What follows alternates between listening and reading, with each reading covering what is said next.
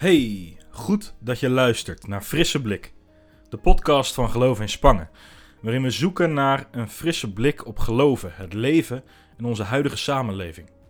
We proberen te ontdekken hoe het verhaal van God, een verhaal van hoop, anders kijken en nieuw leven, ons kan helpen in ons eigen leven, waarin de kraan soms lekt, kinderen je telefoon laten vallen en alle andere dingen die samen het leven zijn.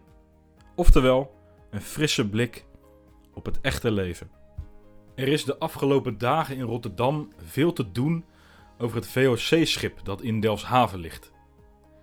De organisatie die het schip daar gebracht heeft, zou te eenzijdig vertellen over de geschiedenis van de pelgrimvaders en geen oog hebben voor de gevoelige en dubbele betekenis van het schip en de prinsenvlag die daarop gehesen werd. De betrokkenheid van de VOC in slavenhandel en imperialisme. Sommigen wuiven dit weg met het valt allemaal wel mee en dat is al zo lang geleden. En dit is weer olie op het vuur voor anderen die zelf geraakt worden door racisme en discriminatie. Aan welke kant je jezelf ook zet, het is duidelijk dat geschiedenis niet neutraal is, maar geschreven wordt. Er wordt een bepaald standpunt ingenomen, een persoonlijke bril opgezet. We lezen de komende dagen in de podcast uit het Bijbelboek Handelingen. Dit vinden we in het Nieuwe Testament, direct na de verhalen over het leven van Jezus. Het is een beschrijving van hoe het goede nieuws van Jezus Christus zich verspreidde, vanuit Jeruzalem naar buiten toe. Je zou dit boek kunnen zien als een soort autobiografie van de eerste kerken. Als je wel eens een autobiografie hebt gelezen of gekeken, op Netflix heb je er verschillende, zoals bijvoorbeeld die van Lady Gaga, zul je zien dat niet alles wat iemand ooit gedaan of gezegd heeft langskomt. Nee, er wordt een bepaalde invalshoek gekozen, een bepaald verhaal verteld. Mijn vraag voor jou is vandaag: wat zou jij vertellen in jouw autobiografie?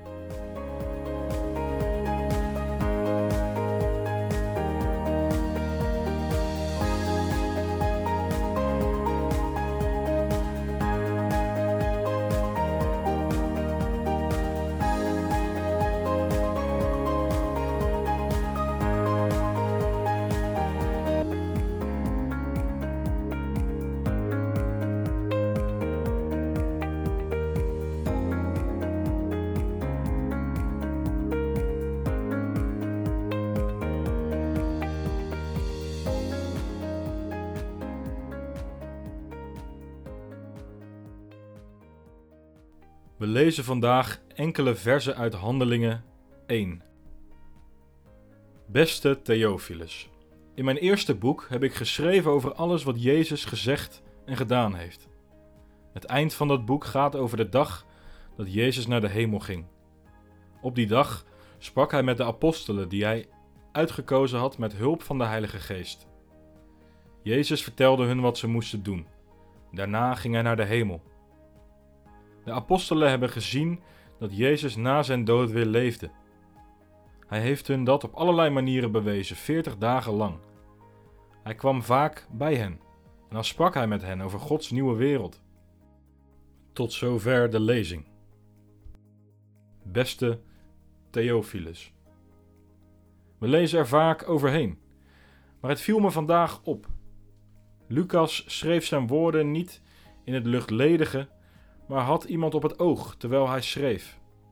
En of dat nu een goede vriend van hem was, de pastoor van een van de kerken waarover het gaat in het boek Handelingen, of een lokale ambtenaar, we weten het niet. Misschien was het wel een manier om iedereen die een Theophilus is te triggeren. Theophilus betekent namelijk in het Grieks vriend van God. En Lucas wijdt Theophilus in in het verhaal van Jezus, dat leek te stoppen op Goede Vrijdag. Dood, afgelopen. Maar Jezus stond op en het verhaal werd nieuw leven ingeblazen. In het boek Handelingen wordt dit verhaal verteld. Het vertelt over de diepe en warme verbondenheid die er is in de eerste kerken, maar ook over de fouten en de menselijkheid die relaties kapot maken. We vinden in het boek Handelingen ongeloof, magie, arrestaties, wonderen, verandering, alles wat het echte leven kan zijn. En door alle gebeurtenissen heen waait de geest, die mensen verandert. Toen, 2000 jaar geleden en vandaag nog steeds. En zo daagt het boek Handelingen ons uit om de wereld door Gods ogen te bekijken.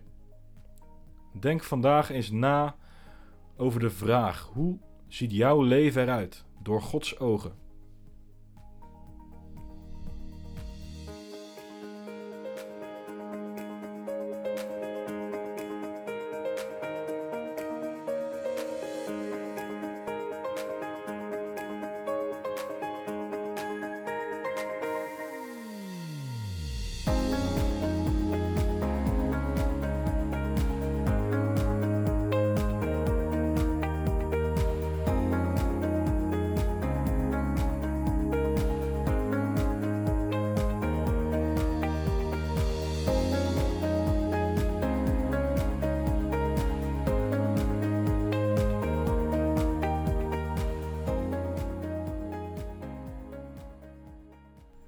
Goede God, we danken u voor woorden uit handelingen, die ons laten zien hoe het goede nieuws van Jezus de wereld inging en mensen verandert.